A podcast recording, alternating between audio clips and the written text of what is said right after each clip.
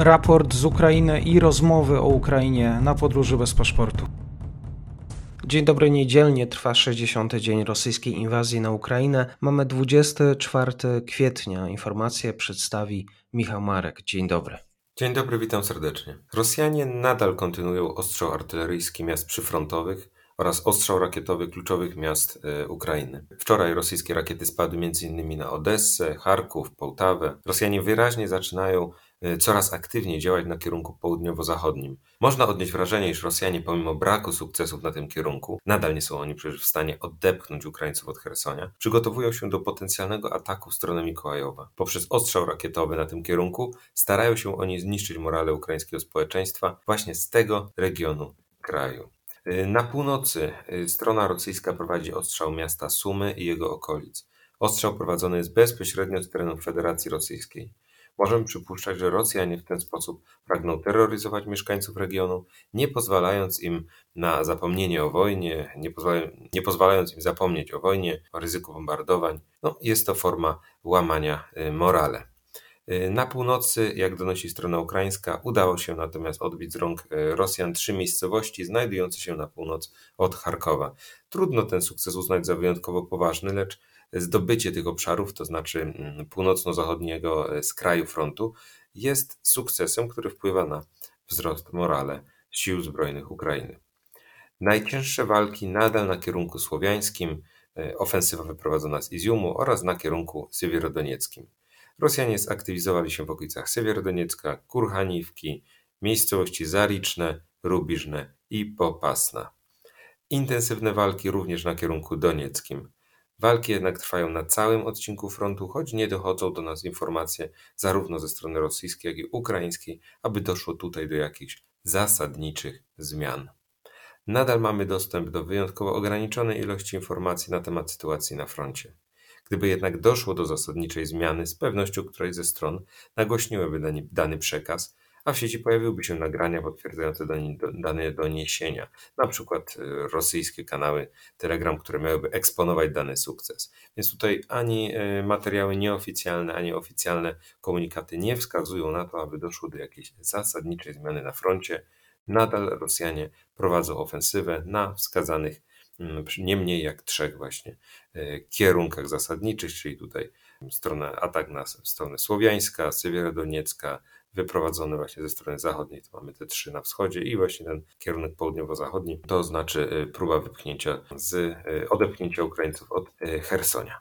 Strona ukraińska informuje ponadto o gromadzeniu przez Rosjan systemów rakietowych w obwodzie białgorodzkim, 60 km od granicy z Ukrainą po stronie rosyjskiej wykryto system Iskander-M oraz inne systemy rakietowe, co niepokoi stronę ukraińską w kontekście rosyjskich komunikatów o rzekomych planach ukraińskiej zachodniej natowskiej prowokacji z użyciem taktycznych pocisków nuklearnych. Więc tutaj Rosjanie e, niestety e, ściągają nadal sprzęt e, rakietowy, systemy rakietowe nad granicę z Ukrainą. No, prawdopodobnie w celu ich, e, niestety prawdopodobnie w celu ich użycia. E, jeśli chodzi o front wojny informacyjnej, Rosjanie kontynuują budowę przekazów o rzekomych amerykańskich i ukraińskich prowokacjach, które mają mieć miejsce na Ukrainie w bliżej nieokreślonym czasie. Początkowo Kreml e, odświeżył wczoraj wątek rzekomej odpowiedzialności Polski za prowadzenie mm, tajnych amerykańskich laboratoriów na Ukrainie to znaczy odpowiedzialności Polski za prowadzenie prac nad bronią biologiczną, rzekomym wirusem, który miał wymordować etnicznych Rosjan. Później Rosjanie opublikowali komunikaty wskazujące na to, iż Amerykanie przygotowują się do prowokacji na obszarze Ukrainy, w ramach której zastosują broń chemiczną lub taktyczne uderzenie jądrowe, o co oczywiście rzekomo oskarżał Rosjan. Jest to bezpośrednia kontynuacja wątku dezinformacyjnego, który dotyczy rzekomej obecności na Ukrainie tajnych laboratoriów amerykańskich oraz ich prac nad bronią biologiczno-chemiczną, która miała zostać użyta przeciwko Rosji. Rosjanie skoncentrowali się również na budowie przekazów o rzekomych mordach dokonywanych przez ukraińskich w cudzysłowie nazistów na ludności Donbasu. Oba przekazy służą usprawiedliwieniu i uargumentowaniu celu wywołania wojny. Można przypuszczać, że Kreml koncentruje się na tych kierunkach,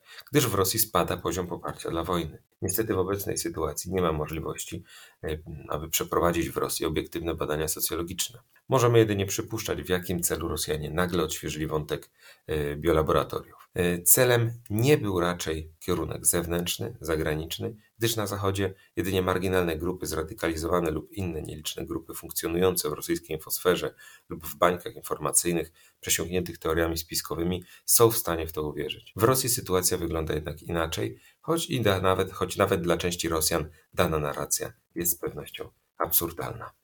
Rosjanie nagłośnili również komunikat Ministerstwa Obrony Federacji Rosyjskiej, w, której, w którym informuje się o rzekomej prowokacji strony, strony ukraińskiej, która może mieć miejsce w dniu dzisiejszym. Mamy dziś prawosławną niedzielę Zmartwychwstania i to dziś, rzekomo jak twierdzą Rosjanie, strona ukraińska ma zaatakować, ostrzelać, dokonać zamachu terrorystycznego w cerkwi prawosławnej tzw. Tak patriarchatu moskiewskiego. To znaczy cerkwi, która E, wspólnocie cerkiewnej, która jest podporządkowana Moskwie. Pamiętajmy, że na Ukrainie funkcjonują dwie cerkwie prawosławne, mm, tu zasadnicze dwie.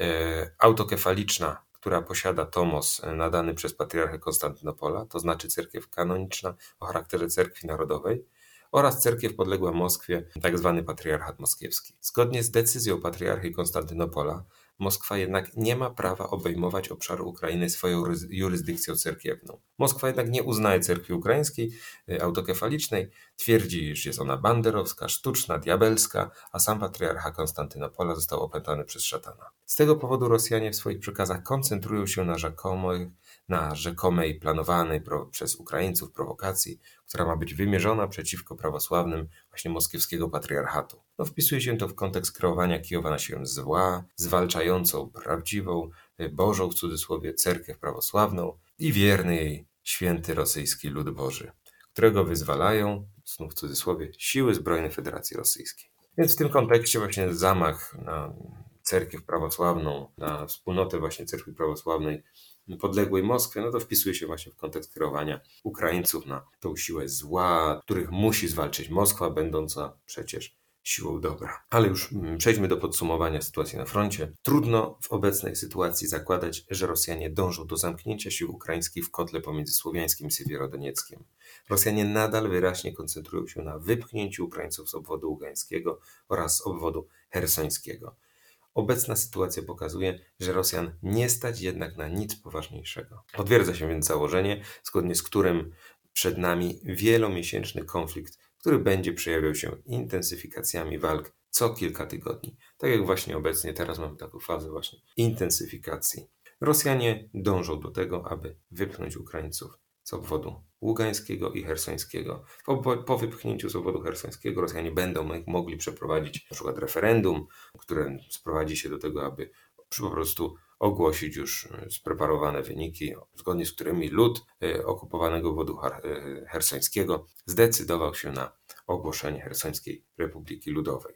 Będzie to zawsze to dla strony rosyjskiej jakiś propagandowy sukces. Znowu na kierunku ługańskim chodzi o wypchnięcie Ukraińców poza granicę obwodu ługańskiego, tak aby ogłosić w cudzysłowie wyzwolenie ługańskiej. Tak ługańskiej Republiki Ludowej. Rosjanom w efekcie ofensywy udało się no, na kilku, na niektórych odcinkach odepchnąć Ukraińców od wcześniejszych pozycji na około 10-15 kilometrów. Na przykład dotyczy to sytuacji e, w okolicach Iziumu, e, tu skąd e, z Iziumu właśnie poszła ofensywa, tu 10-15 km udało się Rosjanom około dodatkowych 10-15 km zająć. To jednak za mało, by odnieść, by odmienić sytuację na froncie. No, tego rodzaju ograniczone zmiany w efekcie rosyjskich ofensyw zapewne będą nam towarzyszyć przez kolejne miesiące. No, jest to za mało, aby doszło do jakiejś zasadniczej zmiany. Sytuacja ta oczywiście może się odmienić jeśli Ukraińcy przejdą do skoordynowanej, potężnej kontrofensywy,